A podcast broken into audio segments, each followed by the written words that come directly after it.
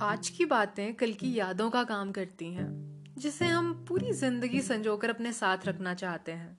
उन्हीं बातों में कहीं छुपे होते हैं कुछ अनदेखे अनचाहे कांच के वो टुकड़े जिसे हमने बड़े प्यार और अरमानों से अपने ख्वाबों के आलीशान महल में बुना था। इस महल के होने का एहसास ना ही इसके बनने पर हुआ ना ही इसके टूटने पर। पर पता उनके बिखरने के साथ चला जब खुद को भी इन टुकड़ों के साथ ढेर होता हुआ पाया। ये कुछ ऐसा था जैसे कोई पतझड़ का मौसम हो। कितनी भी मज़बूत नींव हो, पर पत्तों का ज़मीन पे बिखरना तय होता है।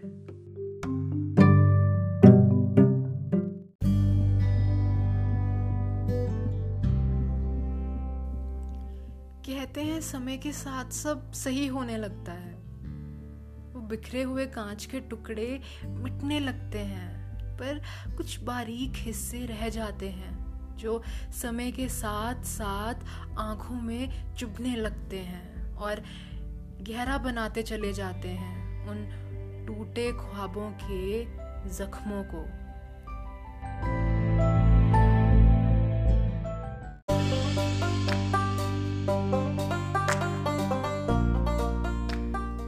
की दुनिया कब गलतियों का रुख पकड़ लेती है, पता उनके जख्मों से ही चलता है।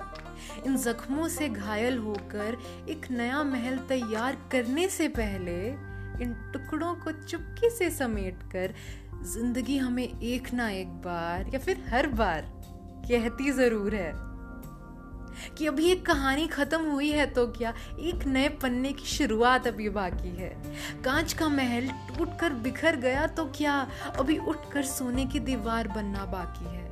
ज़िंदगी उखड़ी है, बिखरी है तो क्या? जैसी भी है, उसको समझा कर बुझा कर उसको गले से लगाना अभी बाकी है।